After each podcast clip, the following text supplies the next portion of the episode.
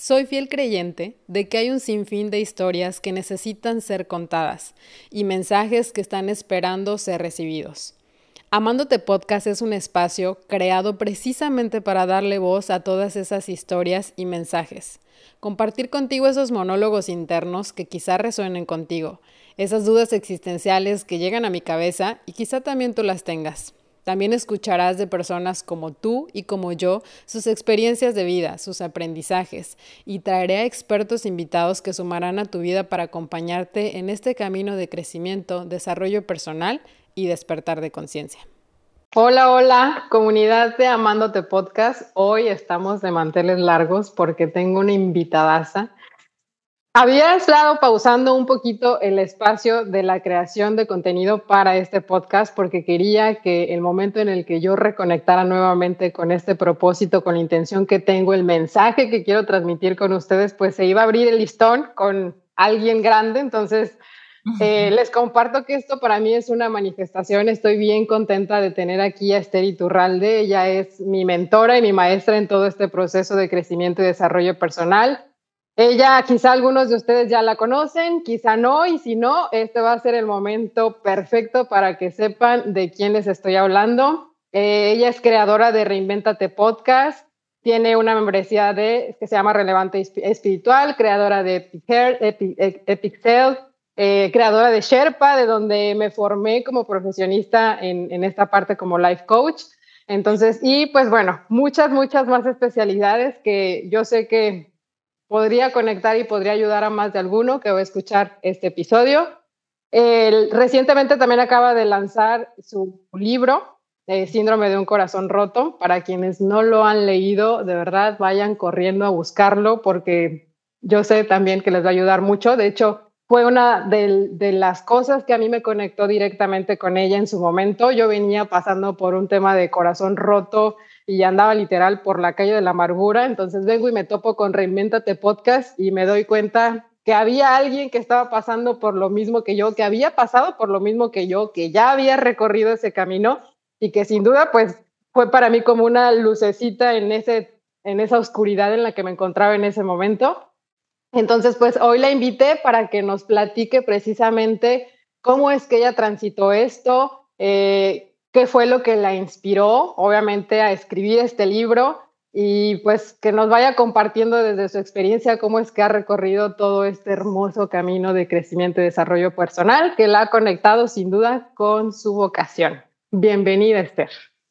Muchísimas gracias por invitarme. Muy contenta de estar aquí. Muchísimas gracias.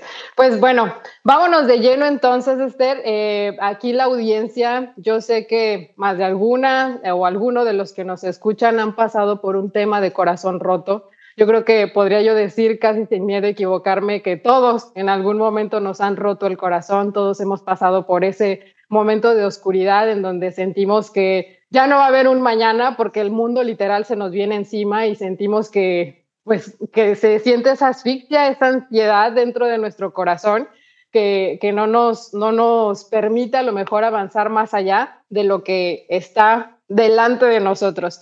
Y me gustaría iniciar esta parte, Esther, antes de que nos platiques, con una cita que tengo aquí de tu libro, que dice, date cuenta de que mientras más te integres a ti misma, aceptando tus partes, las que te gustan y las que no, más te ames y más sanes, las personas que atraigas a tu vida estarán en ese mismo nivel de conciencia y te será más simple manifestar todo lo que tu corazón tanto ha esperado. Esa parte, Esther, te comparto que a mí, bueno, ahora que, que estoy en el proceso de terminar tu libro, porque quiero compartirte que lo he estado saboreando cada uno de los ejercicios y llevándomelo pues ahora sí ya estoy en la rectita final, pero no tienes idea el, el saltote que me ha ayudado en todo este proceso hasta donde, hasta donde llevo ahorita mi, mi parte avanzada, porque trae ejercicios increíbles, pero bueno, yo sé que ahora que ustedes lo compren van a entender de qué les hablo. Entonces, em, esta parte eh, conecta mucho precisamente con este propósito que tengo, Esther, de Amándote Podcast, porque precisamente hablamos de eso, de cómo a través del tema de mejorar tu relación contigo misma, del autoconocimiento, de empezar a sanar, a resignificar, a trascender todas esas heridas, es que tú puedes empezar a cambiar tu energía vibracional y empezar a traer a todo ese tipo de personas de las que sí te quieres rodear y no estar patinando y como dices tú, revolcándonos en esos cinco centímetros de lodo que no nos dejan avanzar. Así que cuéntanos qué fue, qué fue eh, lo que te inspiró a conectar con este libro, Esther, cómo fue que sucedió todo este, ese famoso episodio número 30 de síndrome de, de, un corazón roto, que conectó y que yo sé que te llevó a despegar en este tema. Entonces, me gustará, y nos gustará a todos los que estamos aquí escucharte eh, esta historia. Bueno, a ver, les doy contexto, pero tú me vas frenando porque ya sabes que me agarro el micrófono y Así que tú me vas frenando, Karina. Ok, muy bien. Para que me guíes hacia donde más quieres que tu audiencia pues reciba. Claro que sí. Bueno, para quien no me conoce, les cuento. Yo inicié mi despertar de conciencia hace casi una década, al momento de grabar este episodio, y el punto de quiebre fue justamente una crisis romántica. Terminé con mi novio y yo me sentía muy muy revolcada por todo, por todos los cambios. Me sentía muy sola, me sentía muy triste, me sentía muy culpable, me sentía muy enojada, me sentía muy defraudada, me sentía muy humillada. O sea, era como de verdad una montaña rusa este, este momento de mi vida donde todo es, o sea, no tenía yo de dónde agarrarme, ¿no? Muchas áreas de mi vida estaban como muy codependientes a la relación amorosa, por ejemplo. Mi vida profesional, la verdad es que estaba sumamente mediocre, pero yo como que de alguna manera siempre encontraba que la razón por la que profesionalmente estaba mediocre era porque pues mi relación no estaba bien cuajada y yo necesitaba espacio y necesitábamos como inspirarnos juntos y como estábamos súper peleoneros y pasando por un momento de mucha crisis, pues se permeaba mi creatividad, a mi enfoque, a mi productividad y yo pensaba, pues es que en el trabajo no estoy bien porque acá no estoy bien, en mi familia no estoy bien porque acá no estoy bien, en mi cuerpo no estoy bien porque acá no estoy bien, pero si tú y yo pareja nos alineamos, seguramente todas las demás áreas de mi vida van a fluir mejor. Entonces, había dejos de verdad en esto, porque sí, claro que cuando tenemos problemas es muy difícil separar, ¿no? Nuestra vibración está como impactando otras áreas de nuestro camino, pero al mismo tiempo, en esos momentos yo no era consciente de eso, yo lo estaba diciendo desde una mera codependencia, de todo está mal porque tú no te mueves, porque tú no te activas, porque tú no haces esto, ¿no? Entonces, cuando se me acaba la tapadera de todos mis problemas, que era mi relación amorosa, yo entro en una crisis bien fuerte, sí de la tristeza y del desapego que me estaba generando, ¿no? Este, pues este punto final a una relación que yo creía que duraría toda la vida. Pero al mismo tiempo me doy cuenta que no hay ninguna otra área de mi vida donde yo me pueda esconder. Algunas veces pasamos por corazón roto y podemos enfocarnos un montón en el trabajo, escondernos ahí, con el workaholismo, con la creatividad, con las metas profesionales, ¿no? Y nos sirve como de tapadera para no sentir. Hay veces que tenemos muchos hábitos considerados buenos como ejercicio, por ejemplo, y también nos sirve como tapadera. Me enfoco en el ejercicio, descargo un poco el estrés, descargo un poco las emociones densas, pues con el sudar, con el mover el cuerpo, me sirve y tal vez como también puedo como desarrollar una adicción al ejercicio para esconderme ahí. También puede ser, por ejemplo, social, ¿no? Donde tenemos un grupo de amigos súper activo y entonces podemos dedicarnos a salir, salir, salir, salir, salir, ¿no? Y también nos escondemos ahí del sentir. Sin embargo, en mi caso particular, yo estaba cayendo en emociones de tanta ansiedad con esta situación de corazón roto que no me estaba dando chance a esconderme. Literal, ni redes sociales, ni la tele, ni el trabajo, ni el ejercicio, ni la espiritualidad, ni la vida social me estaban sirviendo de tapadera. Porque estaba tan triste y tan sacada de onda y tanto se me venía el mundo encima que yo andaba con una taquicardia permanente. Y con esta taquicardia permanente y ganas de llorar, nudo en la garganta, incluso debilidad corporal, pues ahora sí que no podía, ¿no? En el libro cuento que todo el mundo me decía, Esther, échale ganas, el tiempo sana, vas a ver que con un tiempo tú te vas a sentir mejor, mientras échale ganas, ve al gimnasio, pa, pa, pa, ¿no? Yo decía, ¿quién va al gimnasio con temblorina? ¿No? ¿Quién va al gimnasio con temblorina? O sea, yo te lo juro que me temblaban las piernas al bajar las escaleras de mi recámara a la cocina, ¿no? Entonces, genuinamente me sentía en una situación muy alarmante y muy paralizante, porque nunca me había sentido tan triste, nunca me había sentido tan vacía y nunca había tenido tanto miedo. Y bueno, en el libro cuento los detalles, si les llama la atención la historia y si han pasado por una decepción amorosa así como bien fuerte que se manifiesta con emociones tan densas, les va a gustar escuchar o leer, ya sea que lo compren en audio o en, o en texto, eh, la primera mitad del libro, ¿no? Donde describo detalle lo peor que me ha pasado y cómo se experimentaba en el día a día esta etapa catalogada como la peor de mi vida. Sin embargo, trajo un gran regalote que tú ya te lo conoces, pero pues a la audiencia le puedo contar que el gran regalo que trajo este libro es que como no tenía dónde esconderme, literal, no había para dónde hacerme. Y literal, cuando digo para dónde hacerme, incluyo hasta la espiritualidad. Porque yo he sido una persona muy espiritual desde los 14 años. Yo me volví muy fan de mi relación individual con Dios, pasar tiempo con Él, en oración, en meditación, en lectura, en escritura, todo desde esta noción de que yo puedo acercarme sin intermediarios a Dios y Dios enjugará mis lágrimas, guiará mis pasos, bendecirá mi camino. Todo esto regió mi vida por mucho tiempo, ¿no? Entonces, en estos momentos, incluso ahí encontraba muchos interrogantes y muchos vacíos. Decía, pues si Dios ha sido parte tan integral de mi vida, ¿por qué en estos momentos donde me siento tan necesitada de ese milagro, de esa paz que sobrepasa todo entendimiento, ¿por qué no? O sea, ¿por qué no me está funcionando, no?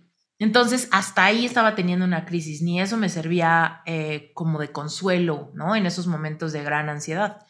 Entonces, híjole, no tenía para dónde huir, dónde esconderme y pasé bastantes meses buscando ayuda, ¿no? Terapia convencional, terapias eh, alternativas, terapias holísticas, meditaciones descargadas todas, aplicaciones en el celular todas, libros todos, eh, consejerías, mentorías, etcétera, pero a todo mundo se las pedía. Le hablaba a todas las personas que yo conocía que alguna vez habían pasado por una separación que se vio bastante drástica desde afuera, pero entonces yo les hablaba para escribir, oye, a ver, me acuerdo que tú tuviste un rompimiento bien fuerte, tal vez tú me puedes entender, ¿no? Tal vez tú me puedes dar un atajo, un consejo, un algo. Y la realidad es que, pues no, no encontraba gran consuelo encontraba mucho amor fraterno, encontraba mucha empatía, mucho consejo, mucho apoyo, mucha escucha, lo cual fue increíble en esa etapa, porque si no yo no sé qué hubiera hecho. Pero al mismo tiempo no encontraba ningún consejo que en serio me abriera la mente, me hiciera clic o me empezara a dar un hilo conductor para salir de ahí, ¿no? Como que encontraba cómo estarme lamiendo las heridas con compañía. Eso es lo que encontraba. Hasta que, espérate, se me fue lavaba por el otro lado.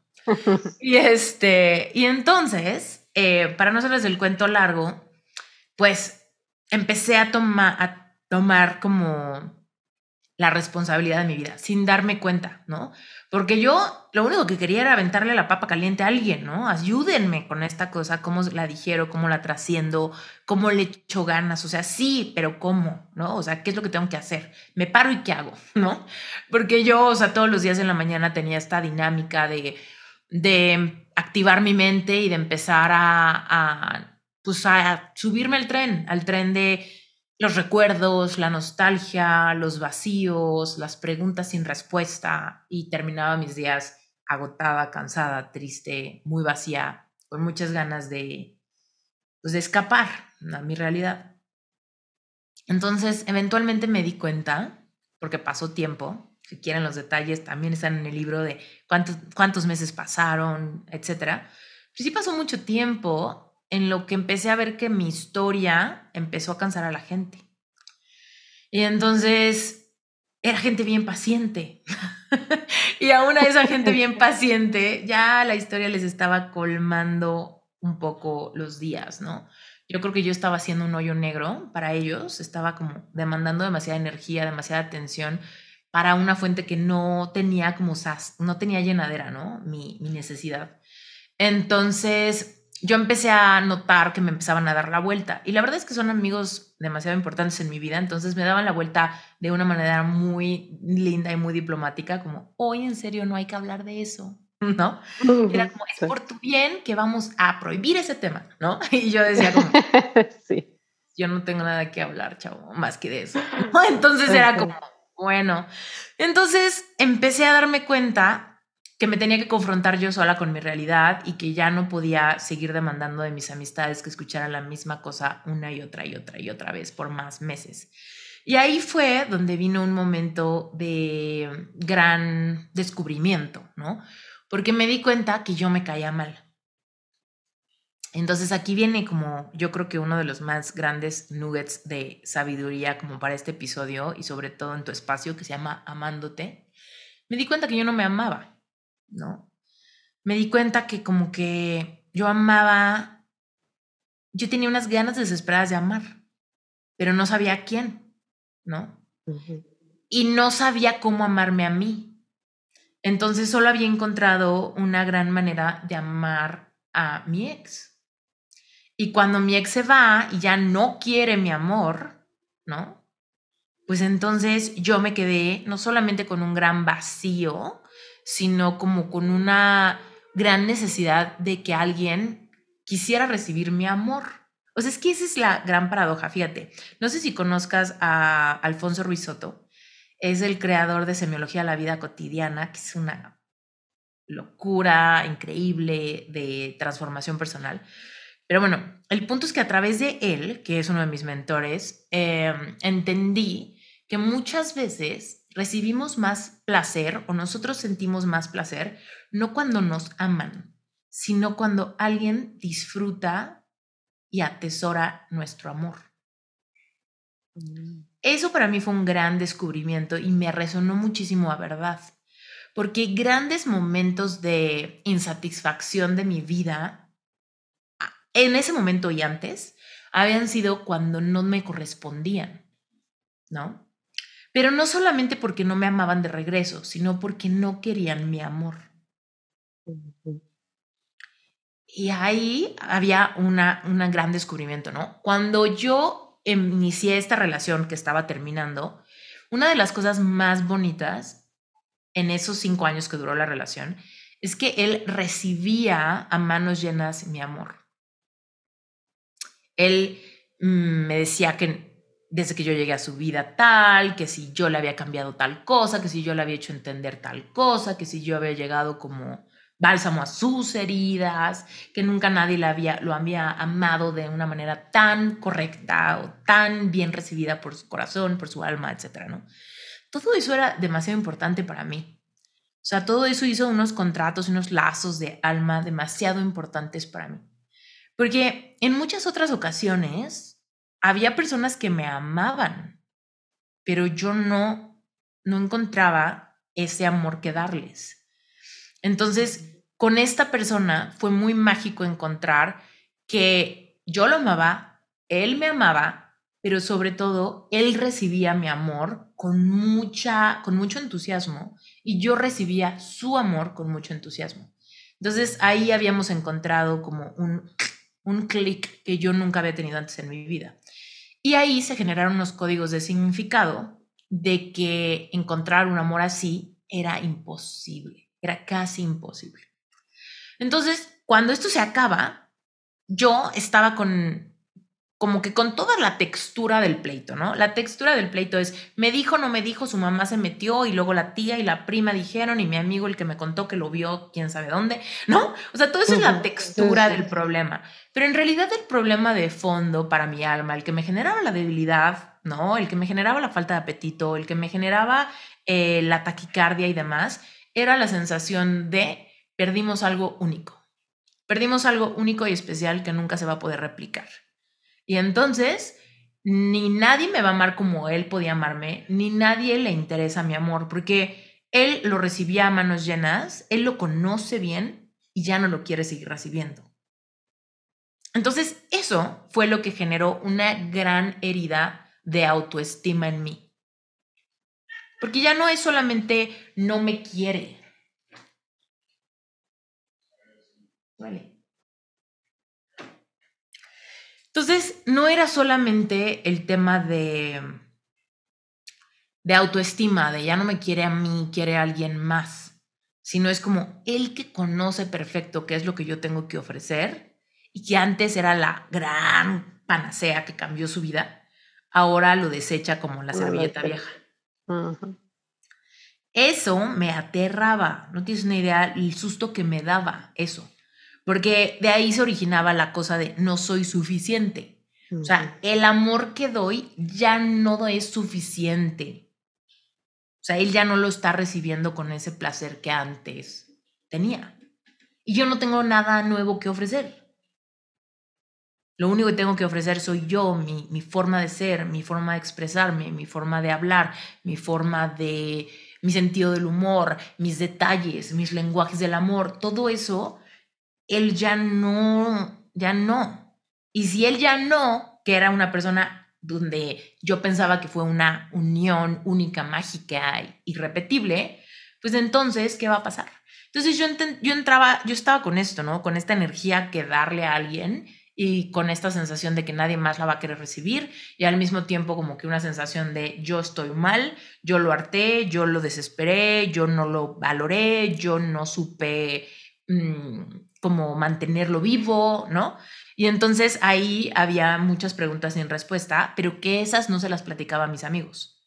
O sea, realmente... Yo creo que e, e, eso es una etapa en la que al menos, o sea, ahorita que lo estás contando, está remontándome también a esa etapa en la que yo estaba pasando por eso y creo que es de, después de una ruptura de una relación, creo que esa es la etapa en donde más tiempo podemos durar, en donde más, más tardamos revolcándonos en esos cinco centímetros de lodo y que es como el momento en donde ese punto de no retorno, donde o te quedas ahí más meses, más tiempo, incluso años, dándole vueltas y vueltas a eso que dices de no soy suficiente, no valgo, que bajas completamente tus niveles de, tus estándares o tus niveles de merecimiento, que dices ya, o sea, no, me voy a malbaratar a, lo que venga, porque si no tenía acceso, o sea, ya perdí eso que que para mí era único, que para mí era como lo que más me, me, mantenía de pie, porque pues al final creo que cuando caes en una relación así de codependencia, tu mundo gira completamente alrededor de esa persona,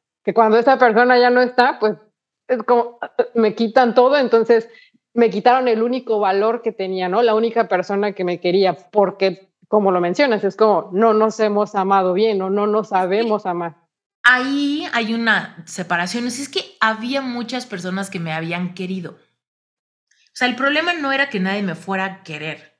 El problema era que nadie me había conocido como él. O sea, había personas que querían conmigo y que o sea, conocían una capa como, como normal mía y querían conmigo. No, no era que, que no. Lo que pasa es que nadie me había conocido tan profundamente como este, porque a este sí le di yo mi amor. O sea, cuando tú das tu amor es cuando alguien más conoce tu vulnerabilidad.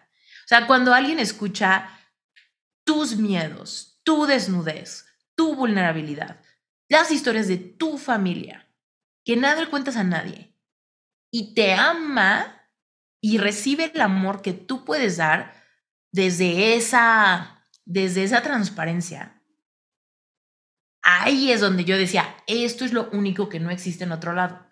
Porque parece, o sea, parece raro, pero es que yo me había enamorado de personas que no me correspondían, pero de mí se enamoraron muchas personas que yo nunca correspondí. Es por eso que, por ejemplo, en Relevante Espiritual trabajo mucho el rollo de que todos somos víctimas y todos somos victimarios al mismo tiempo. Lo que pasa es que todos estamos persiguiendo una vibración que está como lejos de nosotros.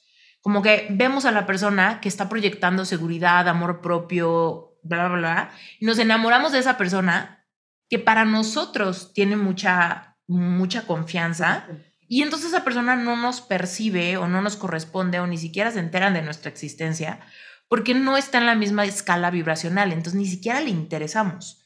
Pero al mismo tiempo siempre hay una vibración más baja, ¿no? siempre hay alguien, o sea, siempre vamos a encontrar a alguien que está mejor que nosotros vibracionalmente o peor que nosotros vibracionalmente. En español, en español, en español mexicano se le conoce como que siempre hay un roto para un descosido, ¿no? Siempre va a haber alguien que también tiene cola que le arrastren y siempre va a tener como sus propias máscaras y sus propios protectores. Entonces, como que mi situación no era que no iba a encontrar a alguien que me quisiera, es que no iba, que, no iba a encontrar nadie que yo quisiera que conocieran esa parte de mí para que entonces quisieran esa parte inaccesible. Es como, como que yo decía, ese, todo ese trabajo emocional, ¿con quién lo voy a hacer? Por eso es que yo quería regresar, regresar con mi ex. Porque por eso estaba yo aferrada, porque yo decía, yo sé que allá hay tierra firme. O sea, ya sé que no es mi destino, que era lo más absurdo de mi, de mi lucha. Ya sé que no es mi destino porque no soy feliz ahí, porque somos unos tóxicos, porque nos volvimos bien codependientes, porque nos peleamos todo el tiempo y porque tenemos unas diferencias un poco inaceptables, sobre todo espirituales y religiosas y demás, familiares. Teníamos muchas diferencias que la verdad es que, ¿para qué? O sea, si no estás de acuerdo en eso, ¿para qué te quieres casar? ¿No? Pero yo decía, o sea, pero es que cuando menos ahí yo sé que hay este entendimiento como más profundo que yo jamás había encontrado en otro lado. Entonces, ¿qué? ¿Voy a irme a decirle que sí a la persona que ha estado eternamente enamorado de mí?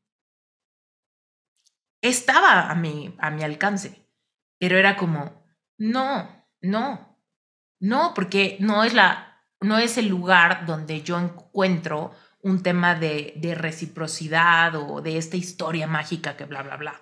Entonces, incluso en eso había mucha culpa en mis, en mis pensamientos, ¿no? Porque era como de, o sea, yo le estoy haciendo esto a otras personas, ¿no? O se lo he hecho antes a otras personas. Y ahorita estoy aquí como Magdalena porque me lo está haciendo él, pero últimamente no es como que yo sea la blanca paloma siempre. Tal vez otras personas han sentido estas emociones de ansiedad por mi culpa, por mi rechazo, por yo no querer su amor, ¿no? Entonces, todo esto eran unos conflictos como bien intensos, a donde mi mente se iba muy a mi sombra, a estos temas que no se los platicaba a nadie, o sea, con, de verdad con otros amigos o familiares, yo me quedaba en la textura de los problemas racionales, entendibles. Pero todas estas dinámicas, te lo juro que me perseguían de noche. O sea, por eso es que yo tenía tanto insomnio. Porque en las noches es cuando yo entraba en estos rollos tan existenciales del amor, de, del conocimiento, del alma, de los lazos, de, del alma gemela. O sea, todas esas cosas eran las que a mí me obsesionaban y me generaban taquicardia y me generaban como acercarme a estos como ataques de ansiedad, ¿no? Por, por esas como pensamientos tan heavies que yo tenía. Y entonces, para no hacerte el cuento largo, ahí es donde me daba cuenta que yo no me amaba. O sea, ahí era donde yo decía, claro, pues es que o sea, estoy en una lucha constante con mi forma de ser, con mi forma de razonar, con mi forma de querer, con lo que me debería de, conformar, con lo que no me debería de conformar, con el por qué soy tan mala, pero por qué soy tan víctima, pero no, o sea, como que todo, todo era como bien conflictivo, no había coherencia en mis pensamientos. Y ahí es donde yo tenía un montón de miedo, donde yo decía, es que este, o sea, se vive muy incómodo dentro de mi cabeza, ¿no? Entonces, ahí es donde donde yo empecé a leer como desesperada. Pero como desesperada, porque como no tenía ya, como no tenía ya las ganas de seguir machacando a mis amistades con este tipo de, de temas y preguntas sin respuesta. Imagínate que yo con esto estuviera con mis amigos, ¿no? Pero el amor, y vas a encontrar a alguien más. No, pero el alma, y entonces él recibió mi amor. O sea, era como, Esther, ya, Dios mío, te vas a volver a enamorar, o sea, ya. ¿No? Entonces era como de, mm, nadie me entiende, ¿no? Uh, nadie, nadie cacha, nadie siente como yo ahí en el tipo 4 a todo lo que da. Nadie le importa lo que a mí me importa, o sea, nadie ni siquiera, o sea, les estoy hablando en pinche cantonés cuando quiero ir a algo más profundo. Y lo mismo me pasaba con el psicólogo y lo mismo me pasaba con cualquier tipo de persona medio profesional de alguna dinámica de, de semiología, de la iglesia, de quién sabe dónde, ¿no? Entonces, entonces era como, nadie cacha, nadie cacha mi onda, nadie cacha realmente qué tan profundas son como, como mis ideas. Y entonces eso me dejaba súper vacía, súper desconectada del mundo y me hacía sentir todavía más aterrada de vivir sola, porque ya ni siquiera era sola de encontrar pareja, ya era sola de encontrar personas que llegaran a pensamientos tan heavy como los míos y que ahí encontrara yo empatía. Creo que eso nunca lo había contado en ningún episodio, by the way. Así que. Primicia. Pero bueno, entonces, em, eventualmente, digo, no les quiero spoilear el libro porque ahí está súper bien contado, pero eventualmente empiezo a encontrar algunas herramientas, ¿no? Empecé a encontrar algunos procesos que me empezaron a ayudar a guiarme en el proceso de reconciliarme conmigo misma, sobre todo el proceso de niña interior. Eso yo creo que es el trabajo más satisfactorio que he hecho en mi vida entera y yo creo que es el ancla de todos mis días. Yo todos los días hablo con versiones de, mí del pasado y sobre todo me quedo mucho en mi infancia y en mi adolescencia, donde encuentro em, las necesidades emocionales que hoy puedo saciar. Y que desde ese momento, cuando empecé a conocer esta herramienta o esta forma de trabajar las heridas, empecé a conectar con paz otra vez. ¿no? Entonces era como de, ah, finalmente algo me está dando respuestas, ¿no? Finalmente algo me está guiando a sentir que mi alma descansa tantito de estos pensamientos tan negativos, cíclicos, malviajantes, ¿no? Eh, también el poder de la gratitud, lo cuento a detalle en el libro, como el poder de la gratitud para mí era un cliché, o sea, para mí como una persona espiritual, ser agradecido era como un común denominador, o sea, tienes que ser agradecido, tienes que agradecerle a Dios, tienes que agradecerle a la vida, tienes que agradecer la comida, tienes que agradecer la provisión, o sea, es como era un se volvió un cliché de todos los días. Pero gracias a un libro que yo siempre recomiendo que se llama El poder de la alabanza, escrito por un autor que se llama Merlin Carothers, es un libro viejísimo, ¿ok? De los 80s, entonces búsquenlo, de hecho creo que de los 70s, pero bueno, búsquenlo en Google si les interesa. Pero el, el tema es que ese libro propuso una idea de algo que yo ya conocía, pero desde un color un poco más profundo. Entonces me dijo, a ver, esto tú ya lo sabes y seguramente tan lo sabes que ya lo trivializaste. Y entonces vamos a destrivializarlo porque esto es la llave que te va a sacar del pantano más pantanoso emocional de tu vida. Obviamente yo lo estoy diciendo con mis palabras, pero básicamente lo que el autor explica. Y entonces propone que empezamos a agradecer lo malo. Y yo mm. empecé a agradecer todos mis vacíos y toda mi incomodidad y todo mi miedo y todos los rechazos y las humillaciones, porque en ese proceso de querer regresar con mi ex, yo provoqué un sinfín de humillaciones para, para mí. Y eso era bien difícil de, de superar. Incluso esos, o sea, creo que todavía tengo humillaciones que me que no he contado. Cosas tremendas que hice que si hoy yo viera a alguien hacerlo, yo diría, amiga, quiérete tantito. O sea, no, ¿no? Pero el punto es ese, ¿no? Que ya habíamos descubierto que la razón era que yo no me amaba y entonces no le daba importancia a mis grandes eh, gestos por llamar la atención de mi ex y que volviera a quererme para que yo pudiera seguir amándolo, ¿no? Es como un círculo bien intenso.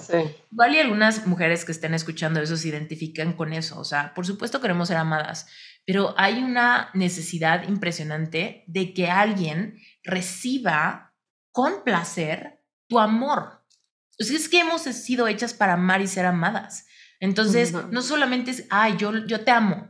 No, pero es que si yo amo a alguien que no recibe nuestro amor, hay una gran, hay como un gran vacío, hay como una gran necesidad de, es, es como cuando le das un regalo a alguien. Como no se trata solo de ya cumplí con el regalo y te lo di. Es como, quiero ver la cara de disfrute cuando abras tu regalo. Y si abres el regalo y lo ves con cara de, ah, ¿qué haces? Puta, no le gustó, me sentí mierda, ¿no? Pero ¿qué pasa cuando alguien abre el regalo más preciado que tú puedas dar? Es tu amor. Entonces, ¿qué pasa cuando alguien abre ese amor y dice, gracias, aquí lo pongo para el rato? ¿No? ¿Qué haces? Puta, ¿no? Pero cuando alguien te dice, no mames, es lo mejor que me ha pasado, lo estoy abriendo, no puedo creer que esto exista, no puedo creer lo bien que se siente recibir esto, es el mejor regalo que me han dado, le agradeceré a Dios por siempre esto, ¿no? Ahí es cuando tú dices, wow, o sea, le estoy entregando a alguien mi esencia y es lo mejor que le ha pasado. Entonces, en el yo dar mi amor, recibo la mayor como validación de mi ser. En, es, en el disfrute de alguien más, que disfruta mi amor. Entonces, hoy lo entiendo, hoy lo veo con claridad. En esos momentos solamente sentía yo ansiedad, miedo, taquicardia, tristeza, ganas de llorar, ganas de venderle mi alma al diablo, ¿no? O sea, era como, Entonces, este, pero bueno, El punto es que encontré varias herramientas y en esas herramientas empecé a encontrar mucho consuelo, empecé a encontrar que yo podía modificar la frecuencia vibratoria de mi corazón, que yo podía empezar a liberar mis emociones de manera controlada en un espacio seguro y provisto por mí, que yo podía empezar a reinventar mi relación conmigo al separarme de versiones del pasado y darme a mí misma esas cosas que tanto había pedido. Y entonces desde ese lugar fue que empecé a aprender a amarme, cuando me separaba de mí misma o sea, porque para mí en el momento presente era muy difícil decir como, ¿cómo me amo a mí ahorita? Que aquí estoy incómoda en mi propia presencia. Era para mí más fácil ver a esa niña, ¿no? De 5, 6, 7, 17, 20, 21, 24, o sea, verme a mí a diferentes edades entender mis necesidades emocionales, ver mis sueños, ver mis actitudes, ver lo que le pedí al mundo, ver mis desilusiones, ver todo eso y entonces amar a esas versiones. Y así empecé a traer el amor propio cada vez más cerca de mi presente, a través de amar a esas versiones y cada vez me iba acercando más y de repente era como, ¿puedo amar a yo de ayer? Puedo amar a la yo de ayer que se metió a estoquear a mi ex. Puedo amar a la yo de ayer que encontró una foto horrible. Puedo yo amar a la versión de ayer que se fumó 20 cigarros en la ventana en la noche. Puedo yo rescatar a la yo de ayer, ¿no? O la de hoy a la mañana, ¿no? Puedo, puedo amar la de hoy de hace cinco minutos, ¿no? Que, o sea, y entonces empezaba a acercar ese amor y esa compasión que sentía cuando me separaba a través del tiempo y de los momentos de mi vida. Y de repente era como, ¿puedo yo amarme ahorita, ahorita, con este vacío, con esta taquicardia, con esta, con esta respiración entrecortada? ¿Puedo, ¿Puedo tratar de amarme ahorita, en este silencio incómodo, donde no sé qué decirme, donde no sé cómo arreglar mi vida, donde estoy bien decepcionada de las decisiones, de las decisiones que he tomado que me han traído a este momento donde no hay dinero, donde no hay autoestima, donde no hay amor, donde no tengo ni independencia, donde mi cuenta bancaria está en ceros, donde tengo un bloqueo creativo horrible, donde creo que me equivoqué de carrera, donde me choca mi reflejo, donde estoy ojerosa, donde, uff, ¿no? Y fíjate que esto, eso me recuerda, Esther, bueno, eh, uno de nuestros principios dentro de la certificación de Sherpa, que sentir es un privilegio, me, recuerda porque yo, o sea, hay, personas que se han acercado a mí también con esta misma situación de eh, buscando un, consejo, un consuelo dentro de mí, así amistades e incluso de las mismas personas que ya he estado coachando en, en de este lado ya como profesionista, que es como, recuerdo la parte que mencionas en el, en el episodio de síndrome de un corazón, y el ejemplo que ponías de tu papá, de cuando se, se, fracturó y que te decían el tiempo lo sana todo y, con el tiempo, ¿no? Ya, pero muchas veces sana y sana de manera incorrecta. Entonces, yo recuerdo que cuando yo escuché tu, tu episodio, yo así de, no, yo ya andaba en un modo bien empoderada, de que en el gimnasio ya me había cambiado el look, o sea, de que para mí ya está como carpetazo en ese tema, ¿no? Súper resuelto. Pero dentro de mí seguía estando el, anhelo de querer, obviamente, volver a estar dentro de una relación. Y yo en el proceso, eh, o sea, literal de que bajé aplicaciones y estaba en Tinder y mil cosas y de que, ay, no, sí, ya aquí ah, lanzando bomberazos de aquí para allá a ver chicle y pega y con quién se arma la cosa, ¿no? Pero no me daba cuenta que, o sea, cuando escuché eso, hubo tantas cosas que me resonaron que dije, Wow, o sea, por eso, porque sí, efectivamente pasó tiempo. Te estoy hablando que esto pasó en el 2016 y yo escuché tu episodio en el 2019. Entonces dije, ya han pasado tres años, o sea, no me vengan a decir que tres años no ha sido suficiente para darle carpetazo a ese tema en mi vida.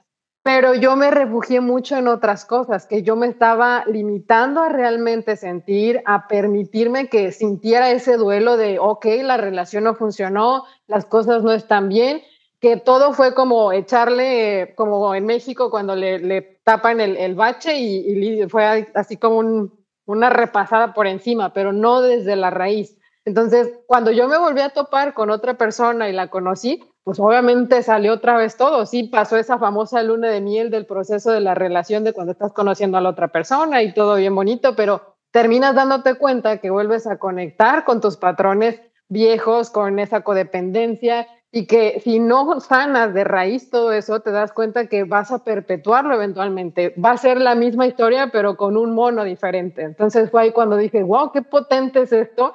¿Y, cuántas personas no van ahí por la vida lamentándose de por qué a mí siempre me va mal en el amor? ¿Por qué no me funcionan las relaciones? Pasa una y pasa otra y la historia es igual, no todos los hombres son iguales. Entonces, eh, ¿Qué, les dirías, por ejemplo, a las personas o a las mujeres que ahorita en, esta se encuentran, por ejemplo, en esa etapa del, no sé y, me, como dices, me la paso como en este proceso de conozco aquí, conozco allá, pero no me doy ese chance con tal de no dar, permitirme sentir esa soledad o esa tristeza? Ay, bueno, yo lo que les diría es que en serio no tienes nada mejor que hacer que sanar tus heridas. O sea, parece, que podemos escondernos. Como te decía al inicio, ¿no? Tenemos un montón de tapaderas. Puedo decir, como corté, yo estoy ahorita enfocándome en mí y en mi trabajo, estoy haciendo ejercicio, estoy tratando de bla, bla, bla. Yo no digo que no hagamos esas cosas, pero yo creo que el valioso mensaje que yo tengo para el mundo me llegó porque yo no tenía en dónde esconderme, porque todas las áreas de mi vida estaban como muy muy fregadas. Entonces no podía esconderme en mi trabajo porque no tenía trabajo. No podía, o sea, ¿sabes? Era yo era emprendedora. Entonces, si yo estoy aquí con ataques de ansiedad, pues ¿qué voy a hacer para activar mi negocio? ¿No? Entonces, como que yo me di cuenta que no tenía absolutamente nada que hacer más que enfocarme en lo que estaba sintiendo y abocarme a sacarlo. Y la cosa es que de una de por un lado es normal que nos dé miedo sentir nos escondemos y nos, y nos vamos hacia cualquier eh, mecanismo de evasión porque no nos gusta sentir, porque nadie nos enseñó a sentir, incluso nos han motivado a no sentir.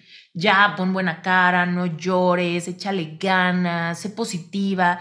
Todos esos consejos eh, hechos sin sanar las heridas son invitaciones a posponer, a posponer que te explote tu vida eh, y tengas un momento de tocar fondo, ¿no? Tú vas a posponer el asunto y tal vez ahorita andas muy bien, tal vez estás bien guapa, güey, y puedes sacarte unas fotos de locos en Instagram y recibir validación de mil gente, tal vez sales con mil gente en, Insta, en Tinder o en Bumble o lo que sea, ¿no? También cuento mi, mi experiencia en el libro, pues, también, la verdad es que, te digo, no era que tuviera miedo de que nadie me iba a querer, yo abrí mi cuenta en Tinder y tuve mucho éxito. tuve muchísimo éxito, O sea, yo en un segundo, yo podía tener una cita diario si quería. Pero el tema no era ese, es que yo andaba buscando quién quisiera recibir mi amor. O sea, en serio, en serio, yo, yo no quería solamente una tapadera o salir, yo en serio quería una relación trascendental. Y entonces, ¿qué pasó? Que pues no la encontré, encontré puro, pura relación de llamada de petate, mucha emoción y luego, ¿quién sabe qué pasó? ¿No? ¿Quién sabe qué le picó? ¿Qué dije? ¿Qué hice mal? ¿No? Porque este güey que andaba enamoradísimo de mí ayer, de en cinco minutos ya no quiere contestarme mi mensaje, ¿no? Entonces podemos andar con las distracciones. Hace rato que te decía la tapadera social, puede ser esa a través de las apps. ¿Por qué? Pues porque vas a conocer a alguien hoy, porque va a venir por ti, porque te va a llevar a cenar, porque vas a ir a un concierto, porque te invitaron a una boda. Claro, todo eso se convierte en un mecanismo de evasión para no confrontarte con tus más grandes miedos, con tus más grandes bloqueos, con tus más grandes pensamientos heavy como los que te contaba. Si yo me distraía, podía evitar esos pensamientos. El problema, y lo cuento en el libro, es que yo sentía que era mi alma desesperada que no me dejaba en paz. O sea, en serio, o sea, como que muchas, en muchas ocasiones antes, con otras decepciones menos intensas como esta, sí lograba escaparme. Sí lograba escaparme con, con otro crush o con otra situación o con un proyecto, quizá con un viaje, ¿no? Que te emociona y que te como que diversifica tu atención para que ya no estés como como explorando tus inseguridades, tus complejos, esas cosas, ¿no? Que realmente son las que duelen. Y entonces, en esta ocasión, yo sentí que el mundo se me colapsó. Fue así como de, puta. O sea, no tengo de dónde agarrarme porque ningún área de mi vida está fuerte. Hoy me doy cuenta que eso fue un gran regalo, porque si no, capaz que me hubiera evadido. Si mi despacho de diseño hubiese sido súper exitoso, quizá me hubiera evadido a través de eso me hubiera enfocado en eso, me hubiera ido para allá y nunca hubiera llegado a mi verdadera vocación. Entonces, hoy por hoy, lo que sucedió es que encontré herramientas, procesos y una forma de trabajar nuestros bloqueos, limitantes y quejas del mundo desde la conciencia. Y es que todos los libros que leía que me enseñaban esto eran escritos por life coaches. Todos. Era como, daban historias de clientes, incluso el libro del poder de la alabanza de Merlin Carothers, que es un líder espiritual, bueno, creo que ya falleció, pero el punto es que era un líder espiritual en ese entonces, eh, practicante de eh, iglesia cristiana y tal, pero él hablaba, quizá no los, no los muestra como clientes como tal, pero eran personas individuales que iban con él a pedirle consejo de qué hacer con sus vidas caóticas. Y el libro cuenta múltiples historias que mil veces más críticas que la mía, pero que se estaban manifestando en emociones muy similares a las mías. Emociones catastróficas de no hay solución a mis problemas, tengo mucho miedo del futuro, no me gusta ser yo y me encuentro tan vacío que pues no puedo, o sea, no puedo ser funcional en ningún área de mi vida y quizá tengo hijos o quizá tengo las responsabilidades de cierto tipo, ¿no? Y entonces, si estoy tan mal, ¿cómo le hago para seguir mi camino, para cubrir mis, mis responsabilidades, ¿no? Entonces, yo escuchaba, o, más bien leía estas historias y yo decía, híjole, es que si yo tuviera la oportunidad de estar uno a uno con este cuate, ser una de esas historias en ese libro, donde sí fui yo de primera mano quien pudo platicarle cómo me siento a él. Y luego leí otro libro y era una coach no sé qué, y yo decía, claro, es que si yo pudiese hablar con ella, seguramente me daría una respuesta, ¿no? Imagínate qué potente que yo estaba encontrando ejercicios y respuestas solo por rebote solo por escuchar testimonios de, los clientes verdaderos que tuvieron grandes transformaciones. Y entonces yo de ahí empecé a encontrar mucho alivio, me empecé a emocionar otra vez. De repente, literal, fue sorprendente un día que bajé a la cocina con hambre, ¿no? Yo bajé así como de, quiero unos huevos con jamón. Y era como, ¿what? O sea, llevo meses bajando con náuseas a comer algo solo porque me siento débil. No porque tenga antojo, ni hambre, ni apetito, ¿no? Entonces, todos estos ejercicios que empecé a hacer de conectar con la gratitud, de escritura curativa, tapping, niño interior, em, reconciliarme conmigo en esos momentos de ansiedad, aprender a respirar, o sea, todo eso fue lo que de repente me empezó a dar unos resultados de locos que ahorita te cuento cuáles son, pero el punto es que conocí a través de todos estos libros y de todos estos coaches, aprendí que existen las leyes universales y que este mundo también responde a las señales, la frecuencia vibratoria que nosotros estamos emanando.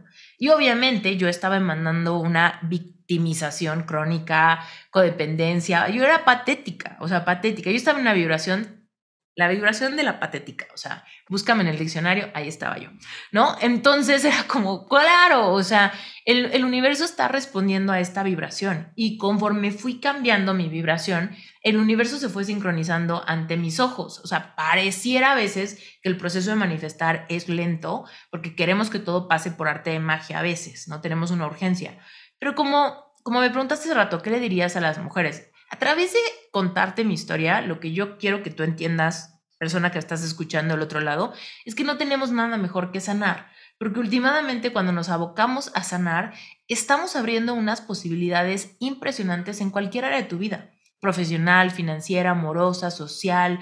Todos los sueños de tu vida están del otro lado de que tú aprendas a amarte y genuinamente estés vibrando en una, en una certeza, autoaceptación. Em, pues sí, es, todo lo que implica el merecimiento, ¿no? ¿Qué es lo que tú crees que mereces? No qué es lo que quieres, porque yo obviamente quería un amor bueno, bonito, ¿no? Eh, y, duradero, eterno, o sea, eso es lo que yo quería. Pero estaba actuando como quien tiene mil miedo de que eso nunca pase, porque no me lo merezco, porque claramente si él me rechazó hay algo profundamente mal en mí, ¿no? Entonces, no, el universo nunca nos va a dar lo que queremos. El universo nos da lo que es equivalente a nuestra frecuencia vibratoria.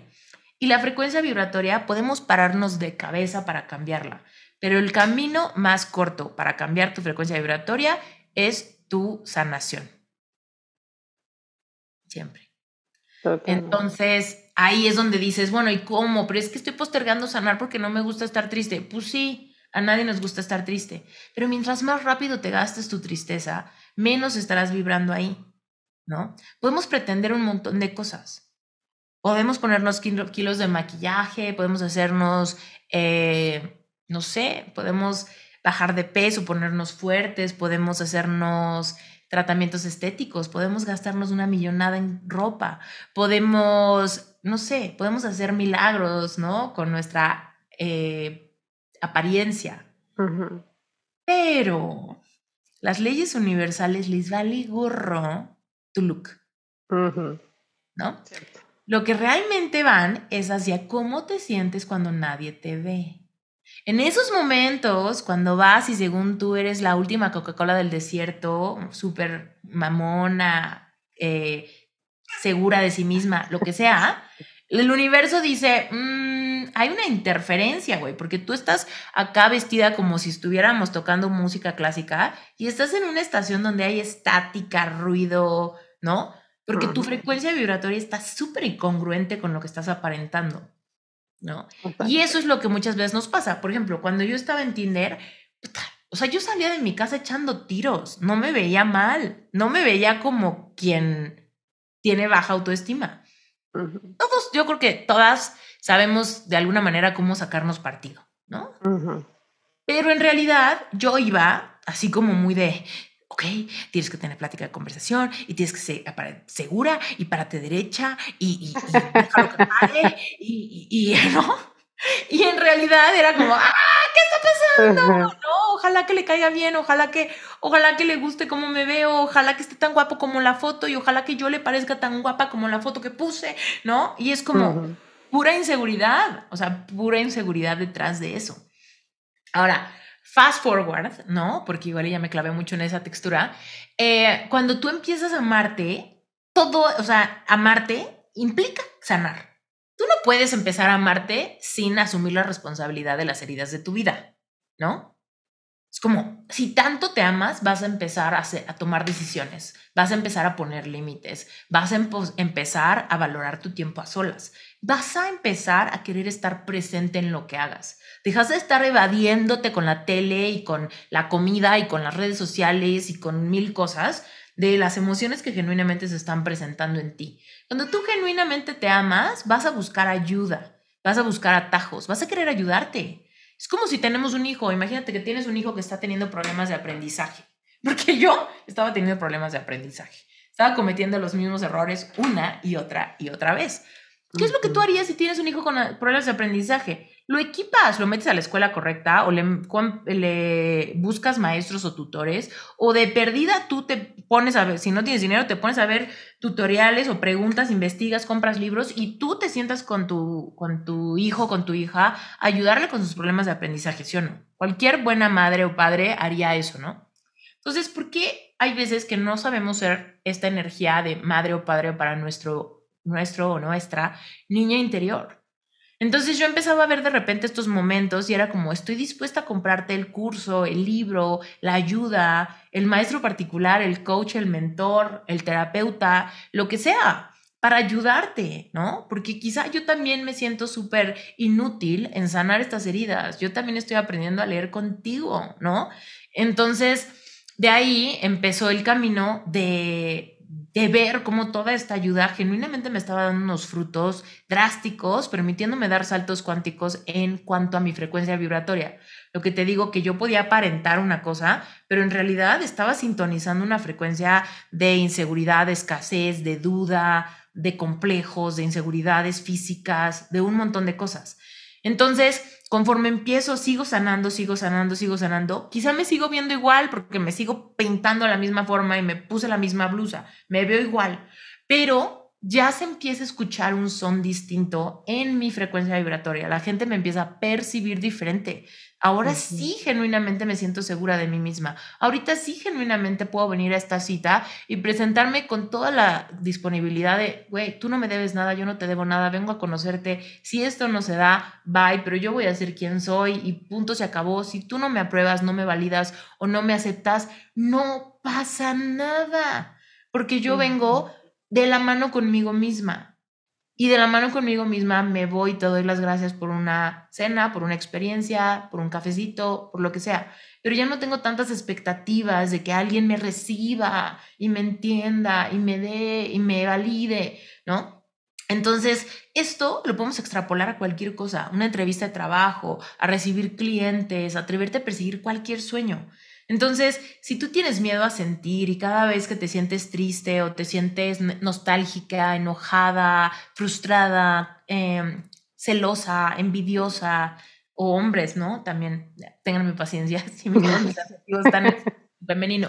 Pero pero de veras que si sientes que esas emociones están en ti, y yo literal, o sea, siempre me gusta abrir brecha con el ejemplo, porque yo todas esas emociones las estaba sintiendo en ese momento.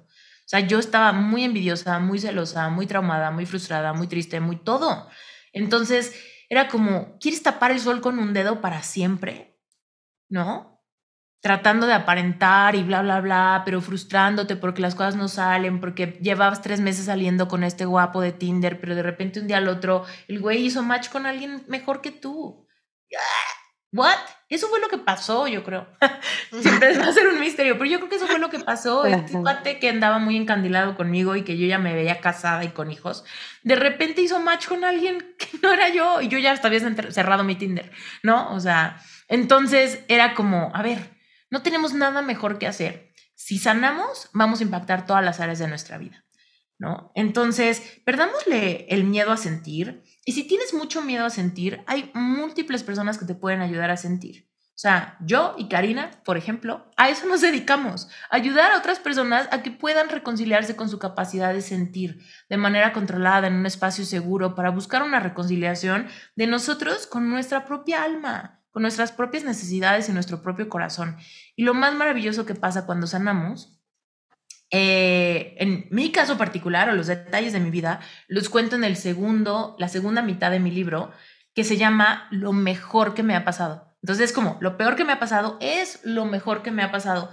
Porque aunque no quisiera regresar el tiempo, yo te soy bien sincera, Karina, o sea, si alguien me dijera, máquina del tiempo, regresas otra vez a ese día donde estabas como fumando en la ventana, para que lo hagas distinto, yo te diría, please, no.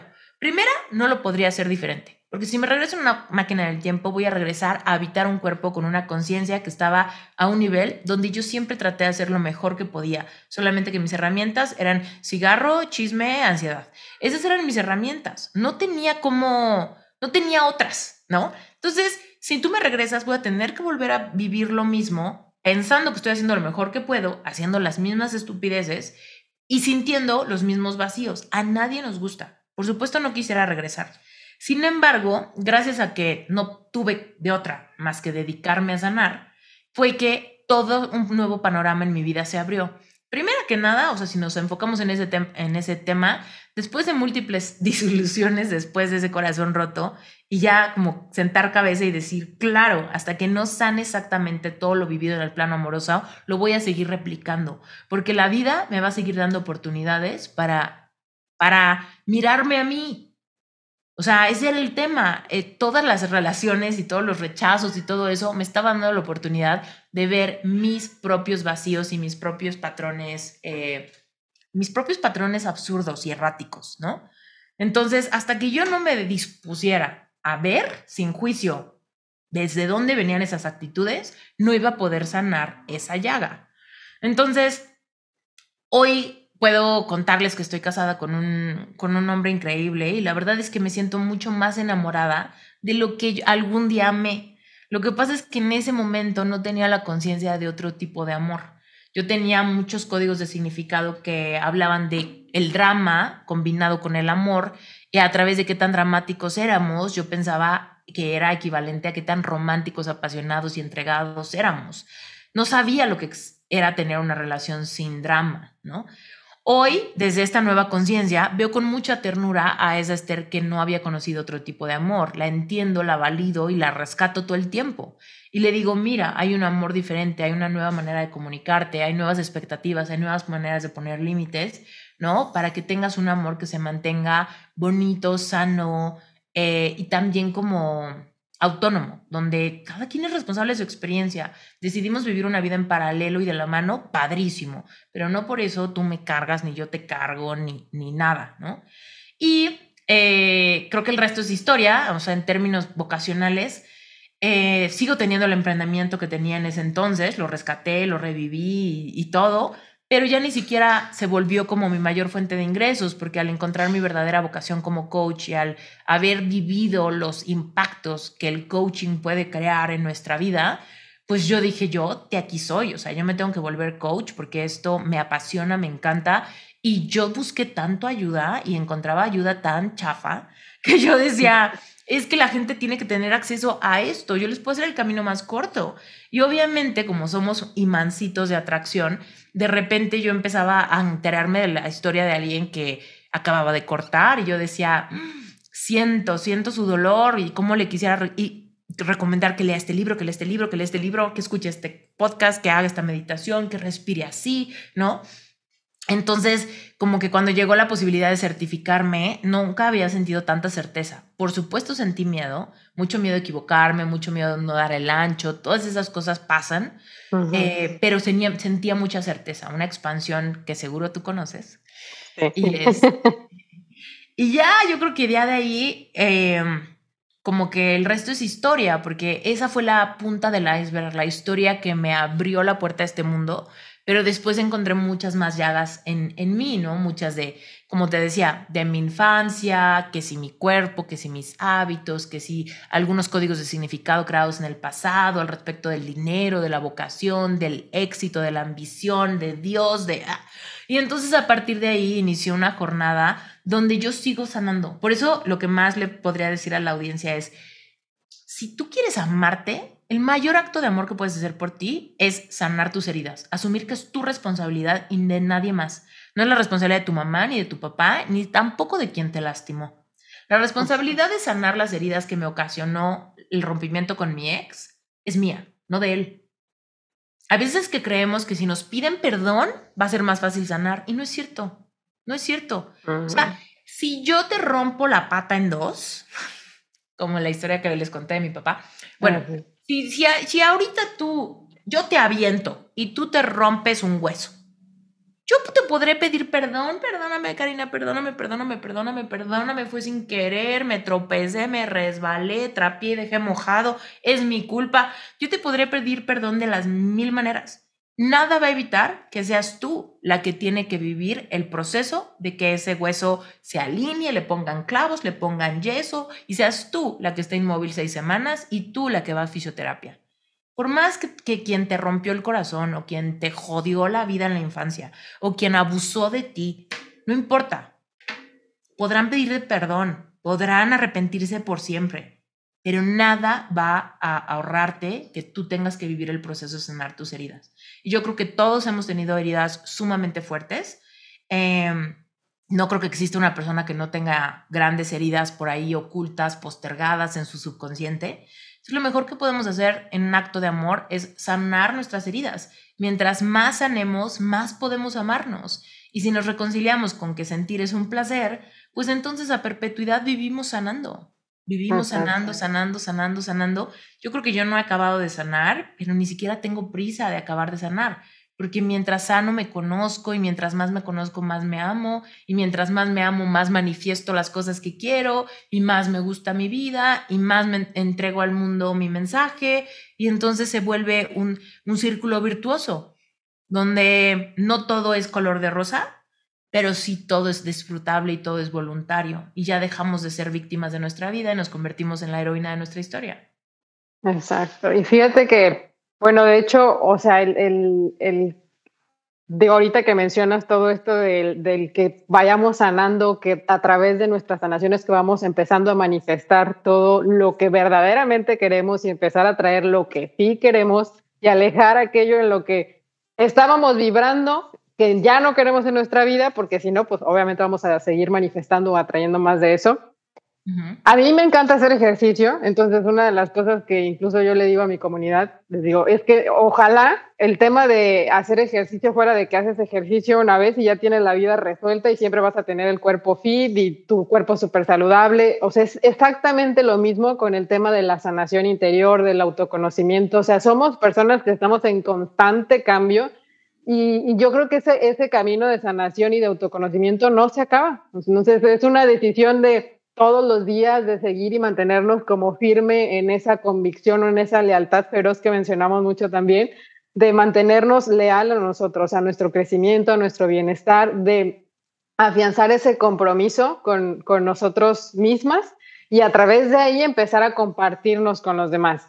Eh, yo creo que esa fue una parte que a mí me tocó mucho o me, me, pegó mucho, me picó mucho en este proceso porque yo no sabía estar sola. Entonces, ahora que incluso llevé todo mi proceso de certificación, no lo compartiste tú y lo viví en carne propia, de verdad, el, cuando nosotros nos estamos preparando, nos volvemos nosotros nuestros primeros clientes. Entonces, yo traía un concepto bien diferente a muchos de los conceptos que hoy tengo y de, las, de los cuestionamientos que me llevé haciendo, que me han resignificado todo lo que yo pensaba acerca del amor, de la relación conmigo misma, de lo que era ese amor propio que yo lo estaba confundiendo con autocuidado, de que pues como hago ejercicio, como me visto bien, como me pongo mascarillas, como yo sí me quiero, ¿no?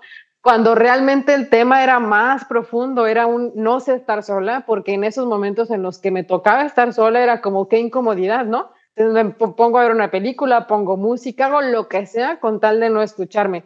Y creo que esa sí es una, una partecita en la que igual también yo me imagino que muchos por aquí se van a conectar. De hecho, días pasados tuve una persona que se acercó a mí y me, me platicaba esta situación de, pero es que, o sea, ¿cómo hago con esto? Porque yo ya tengo 36 años y, y, me voy a quedar soltera y entonces ya nadie me va a querer y es como si como que fue mi culpa que la relación se haya terminado con esta persona, a lo mejor yo debí de haber sido más paciente, quizá entonces empezamos a malbaratarnos en, en ese sentido de, de, lo que sea, con tal de, sobre todo este tema de los estereotipos de que si a cierta edad ya no te casaste o ya no estás en una relación de pareja, no sé. Entonces me gustaría que igual, ya para ir cerrando, les compartieras un poquito de tu experiencia. Yo sé que también, o sea, en, México es como decir, entre los 25 y 28 años ya no te casaste, es como ahí ya estás entre la quedada, ¿no? Ya después de los 30 eres la solterona, quedada, que ya nadie va a creer y no sé, ¿no? Entonces,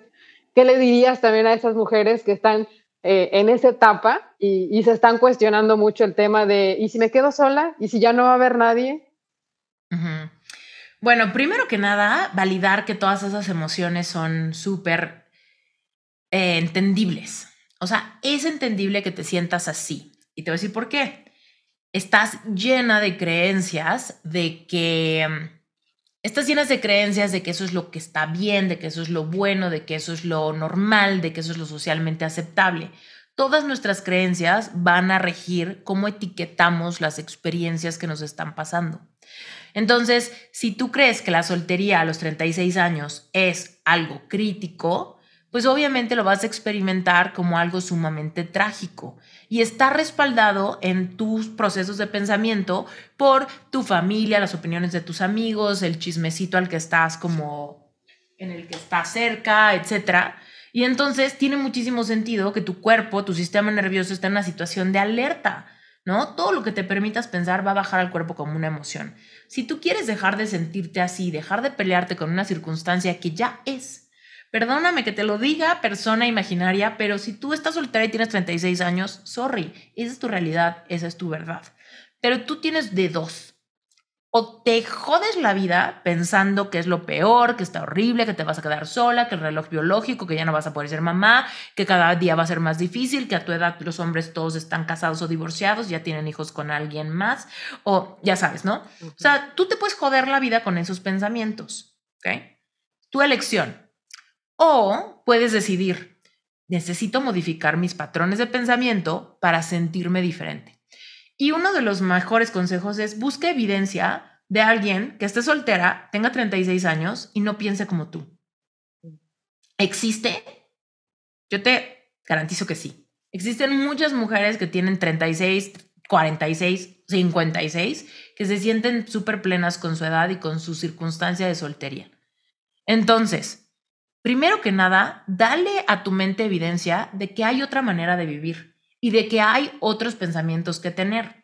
Y entonces ahí vas a tener que desapegarte de, todas las creencias aprendidas. Muchas veces vas a tener que quizá eh, cambiar de círculo social o ponerle límites a tu familia si todo el ambiente en el que estás inmersa te reafirma y te reafirma y te reafirma lo perdedora que eres por tener 36 años y estar soltera, ¿no? Entonces, En mi caso, por ejemplo, yo me sentía aterrada por cumplir 30. Estaba aterrada. ¿Por qué? Porque había muchas creencias tácitas de lo que había que lograr a los 30 años. Tenías que, primera, por supuesto, ya tu carrera y por lo menos una maestría, ¿no? Ya si tenías doctorado y demás, pues ya estabas más chido. Pero por lo menos una maestría, ¿no? De base. Cuando menos ya deberías de vivir solo, o sea, de perdida rentando un departamento, pero idealmente ya deberías de estar comprando algo propio, ¿no? Tu patrimonio. También tendrías que tener un muy buen trabajo, o sea, un trabajo donde de perdida estás en un cargo director, donde de perdida te cambian el coche cada año, donde de perdida te dan unos 24 días de vacaciones al año, porque todos los viajes que vas a hacer, ¿qué onda? ¿No? De perdida tendrías que tener una oficina propia y de perdida podrías tener que podrías negociar algo, ¿no? En tu, en tu trabajo. Obviamente tendrías que tener una relación estable. Si no estás casada, cuando menos comprometida, ¿no? De perdiz. Eh, ¿Qué más? Eh, espiritualmente tendrías que tener una identidad muy definida. O sea, si vas a cambiar de religión, pues está chido, está medio raro, Esther, que no seas católica y que seas cristiana. Pero bueno, cuando menos si vas a ser cristiana, cuando menos estate bien definida, que ya no vayas a volver a cambiar otra vez. ¿No? Entonces, este, todo eso, imagínate, yo no tenía absolutamente nada, no estaba independizada, eh, no tenía dinero, tenía un emprendimiento que estaba súper chafa, yo era como la dueña, pero la única empleada, no tenía estabilidad de ingresos, o sea, no tenía ni la seguridad de rentar un departamento, o sea, pensar en, en, en comprar algo era imposible, y menos porque yo no tenía Infonavit, porque pues me independicé súper rápido. Entonces, eh, pues andaba ahí con vida de adolescente viviendo en casa de mis papás, sintiéndome sumamente perdedora y por ende muy vieja. Porque si a mí me hubieran dicho, Esther, esto te está pasando a los 19 años en vez de a los 29 años, pues yo hubiera dicho, bueno, órale, tan siquiera tengo una vida por delante para construir algo. Pero en serio yo no tenía en qué caerme muerta, o sea, no tenía, pero 10 pesos en la cartera, o sea, si, si iba a salir, tenía que pedirle a mi mamá dinero para, oye, por si me encuentro con un estacionamiento, ¿no? Entonces era como fatal, o sea, te lo juro, Karina, o sea, había veces que era como de, me voy a ir a echar un coffee a Starbucks con una amiga y de repente yo me lleva, yo tenía así un termo comprado en Starbucks y yo me llevaba un té de mi casa, de mi casa. O sea, yo lo hago en mi casa, me lo llevo, llego y es como, ah, pues es un termo de Starbucks, lo traje por ecología, ¿no? Pagué mi bebida, pero me la echaron en mi termo. O sea, así de, así de, mal de repente pudo haber estado la situación económica. Entonces, imagínate, yo me sentía sumamente aterrada por los 30 años porque era una manera de representar todo lo que no había logrado para los estándares sociales. Entonces, pues, ni modo, ya era mi verdad. Tenía 30 años y no tenían que caerme muerta. Lo único que podía hacer era cambiar mi futuro, ¿no? Cambiar la vida hacia adelante. Pero ¿cómo vas a cambiar tu vida hacia adelante con un patrón de pensamientos que te recuerdan que vas tarde, que cambiar de opinión ahorita es absurdo, ¿no?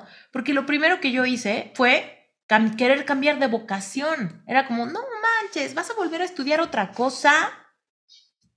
O sea, te tardaste siglos en entrar a la universidad. Te costó uno y la mitad del otro pagar la universidad. Tenías beca de excelencia. Ya por fin tienes un título de algo pones un emprendimiento, por fin empieza a irle más o menos bien cuando empiezas a echarle ganitas a tu amor propio, ¿no? Y ahora resulta que te estás dando cuenta que quieres ser otra cosa. Era absurdo, o sea, era absurdo para mi sistema de creencias. Entonces lo que yo tuve que hacer fue, si yo sigo pensando esto, mi vida va a ser un, infierno dentro de mi cabeza. Entonces tuve que darme permiso de romper lealtades. La lealtad con mis amigos, donde todos estamos de acuerdo de que cambiar es un acto de incongruencia o, un signo de inmadurez, a la mierda. No decido ya no creer eso.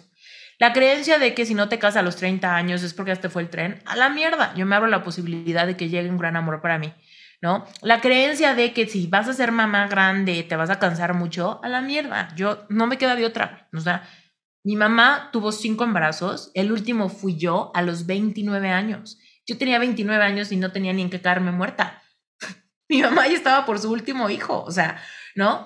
Entonces, todas esas creencias, lealtades familiares, referencias culturales y religiosas y sociales, te tienes que desprender de ellas, cuestiónalas, busca la evidencia, evidencia de que hay personas que lo hacen diferente y le han salido bien. Y yo que estaba en este mundo leyendo todos los libros de los life coaches y ya había decidido que me iba a certificar, yo empezaba a ver, oye, este life coach lleva cinco años ser coach y está ganando más de 100 mil dólares al año y vive este tipo de vida y viaja y se acaba de enamorar y va, va, va. Entonces yo empezaba a darle a mi subconsciente evidencias. Mira, Esther, existe esta gente. Mira, Esther, ve que exitoso es su negocio. Mira, Esther, ve qué interesante es su vida. Mira, Esther, ve qué pleno se ve. Mira, Esther, ve qué auténtica se ve. Mira, Esther, ¿no? Entonces todo esto yo lo hacía como para tacto tranquilizador, eh, ¿no? De Esther, o sea, sí se puede, tú sigue tu camino, o sea, no te pongas a ver a diestra y siniestra. Esta creencia te está rompiendo la madre, déjala, ríndela, reemplázala, ¿no? Eh, todo eso hay veces que no es súper fácil de hacer porque nos requiere mucha energía. Tenemos que estar constantemente revisando nuestro diálogo interno, las explicaciones a nuestras preguntas del por qué. Por ejemplo, es que tengo miedo de que no voy a poderme quedar sola o que no voy a ser feliz y nunca me caso. ¿Por qué? Pues porque, y ahí vienen todas las razones. Pues porque mi mamá, pues porque mi tía que nunca se casó en una amargada, pues porque mi mamá que se casó dice que sí, mi papá no podría. Pues porque, no. Entonces, no sé, busca todas las creencias que le dan patas a esos grandes miedos y empieza a tumbar una tras otra. ¿No? Por eso, y todo esto es el proceso de sanar. Es lo que decíamos hace rato, y no tienes nada mejor que hacer que eso, que revisar tus creencias todo lo que estás pensando te está, te está llevando a vivir una vida llena de miedos, de ansiedad, de taquicardias, de dudas, de insomnios, ¿no? Entonces, si tú quieres descansar, vas a tener que poder llenar tu cabeza de pensamientos empoderadores que te lleven a creer que es posible para ti, que nunca es tarde, que es mejor alineada que con quien se deje, que es mejor calidad que cantidad también en cuanto a amistades, ¿no? Y entonces, Luego resulta que podemos dar unos grandes saltos cuánticos. Mira, si en ese entonces tú me hubieras dicho, Esther, vas a tardarte una década en cambiar tu vida, pero te va a encantar, yo te hubiera dicho, una década, no más, o sea, faltan siglos, voy a estar cuarentona, no puedo creer, ¿no? Hoy por hoy, al momento de grabar este episodio, estoy a que una semana de haber cumplido 39 años. Y en mi cumpleaños liberé un episodio en Reinventate Podcast que se llama Más joven que hace nueve años. Porque esa es la verdad que yo siento. Me siento mucho más joven que hace nueve años. Porque aunque hace nueve años tenía 29, eh, o bueno, 30, eh, genuinamente yo me sentía muy cansada. Estaba muy cansada, tenía poca energía vital. Te digo que me temblaban las piernas, me sentía bloqueada, me sentía muy limitada. O sea, tú me decías, vámonos de viaje, hacemos y venimos y así, yo decía como, ah, ¿cómo? O sea, me abrumaba fácilmente como, como señora, o sea, ¿no? Hoy por hoy, o sea, vivo una vida que me tiene muy activa.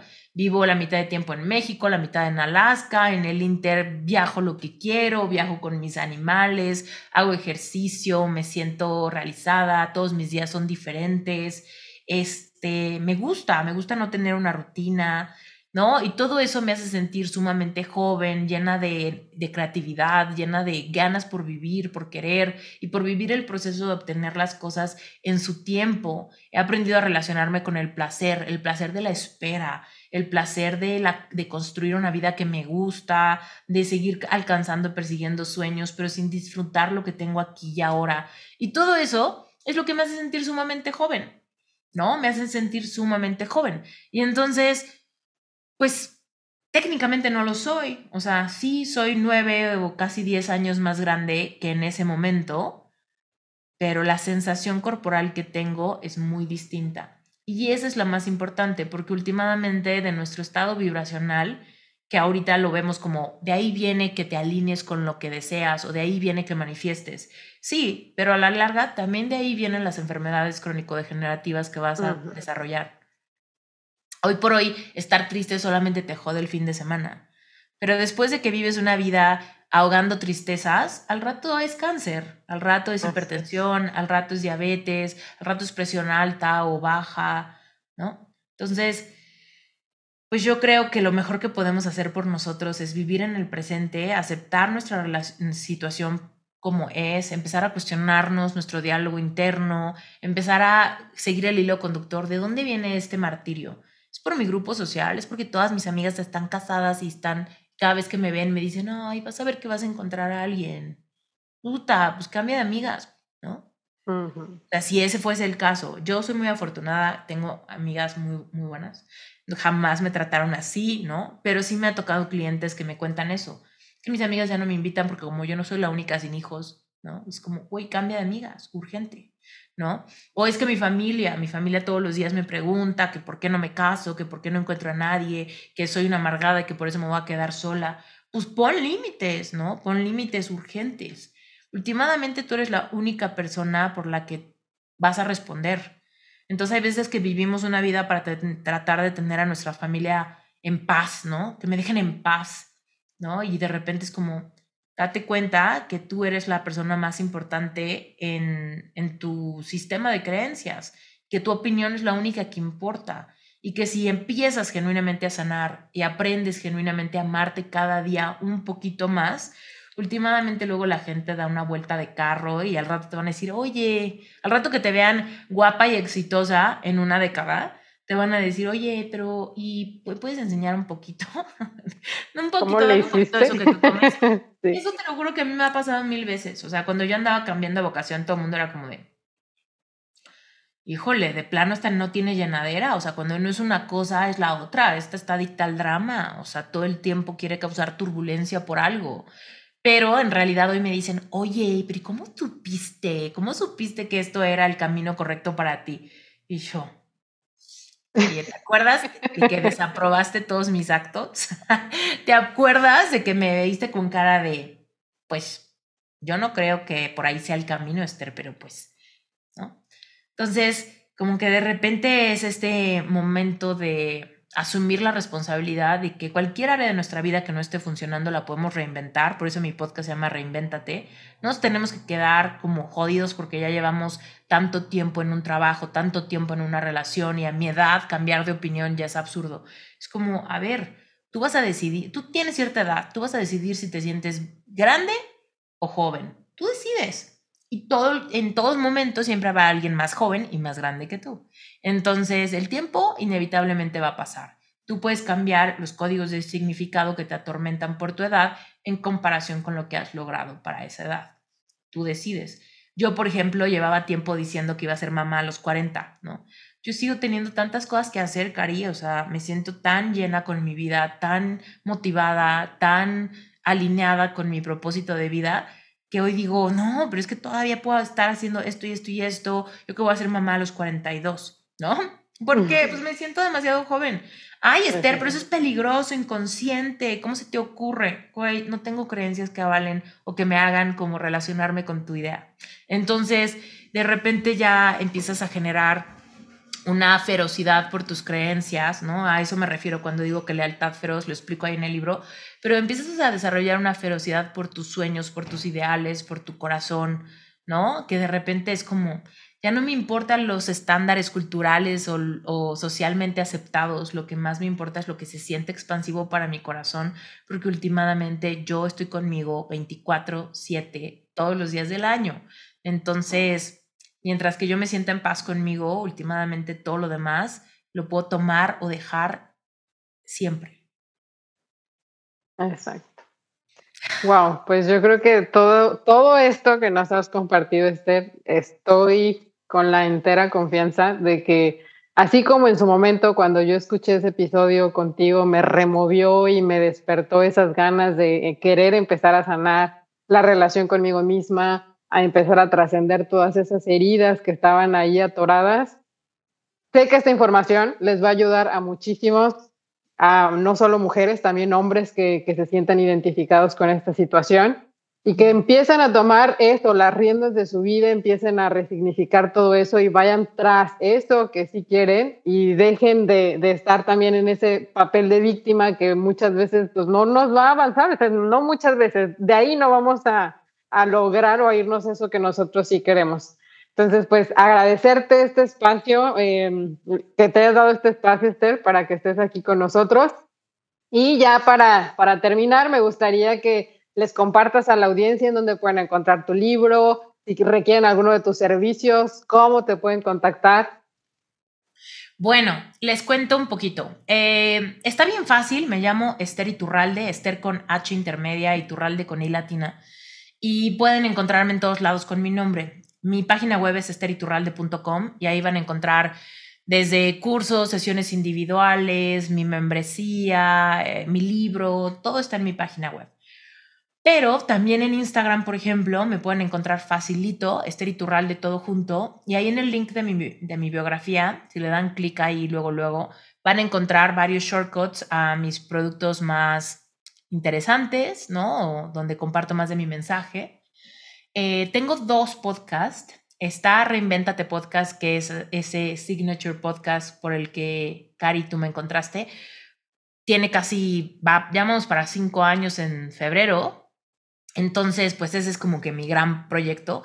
Pero también existe eh, Sherpa Podcast, que es un proyecto más nuevo, pero donde me enfoco a, darle contenido a personas que tienen la misma vocación que yo o similar. Eh, también lo pueden encontrar por ahí si es que se identifican conmigo y con Cari con este tema de la vocación y el entregarle al mundo un mensaje y vivir de, vivir de ello. El libro, por supuesto, se llama Síndrome de un corazón roto y lo pueden encontrar en cualquier librería. Si viven en México, literal, en Sanborns, Gandhi, El Sótano, cualquier librería lo pueden encontrar físicamente. Eh, también es muy fácil encontrarlo en Amazon si es que no quieres ir. Si es que no quieres ir a una librería, pues simplemente pídelo por Amazon y en dos días te llega. Pero también para quienes son amantes de la escucha, que ahorita están escuchando este podcast y dicen, híjole, yo la verdad no tengo mucho tiempo para leer, existe la versión audiolibro, que la verdad disfruté grabarla muchísimo y creo que tiene mucho, mucho valor el audiolibro. Eh, también podría ser por ahí. Y si no viven en México y viven en cualquier país del el mundo, pero hablan español, lo pueden encontrar en versión digital, lo pueden comprar para Kindle en Amazon o también en iBooks si lo quieren leer en iPad o en celular. ¿Qué más? Eh, está a punto de salir mi Vic original. Para quienes conocen la plataforma de Vic, se escribe B-E-E-K, es una plataforma de audiolibros padrísima. Y no sé cuándo va a salir este episodio, pero eh, eh, no importa. De cualquier manera, estamos a días de lanzar ese libro, entonces si lo buscas y no está, seguramente búscalo en una semana más y ya va a estar. Eh, el título de ese libro es secreto, pero eh, algo de lo que hablé en este episodio al respecto a la reconciliación con mi niña interior y la herramienta que más me ha marcado para aprender a amarme, de eso trata mi libro en Vic Original que está por salir y se los recomiendo muchísimo.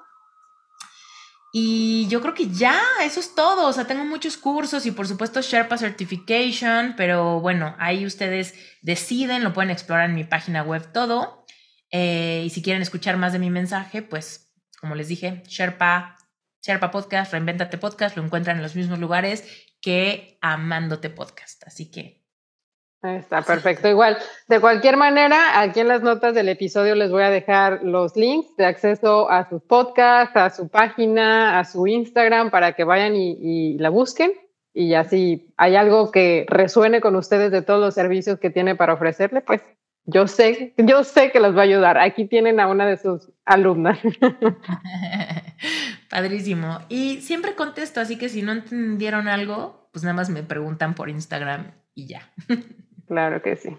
Pues muchísimas gracias, Esther. Te mando un abrazo. Gracias, gracias por este espacio y gracias a todos los que llegaron hasta el final del episodio. Igualmente, espero que les haya gustado, que haya sido de contribución. Mil gracias por invitarme y gracias por el espacio. Eh, nada, pues si les gustó el episodio, etiquétenos, sáquenle un screenshot y háganos saber, que eso siempre me emociona, saber cuando alguna pieza de contenido inspira gente. Entonces, no lo piensen dos veces y etiquétenos por ahí. Si has llegado al final de este episodio, te recuerdo que en las notas encontrarás información sobre el invitado, así como los links de acceso a mis diferentes canales y el calendario en donde podrás agendar una sesión de coaching personalizada conmigo. No olvides compartir esta información con alguien a quien crees que le pueda ayudar. Recuerda que quizá esa persona esté esperando escuchar este mensaje. Y pues nada, me encantó compartir una vez más este espacio contigo. Nos escuchamos en el próximo episodio.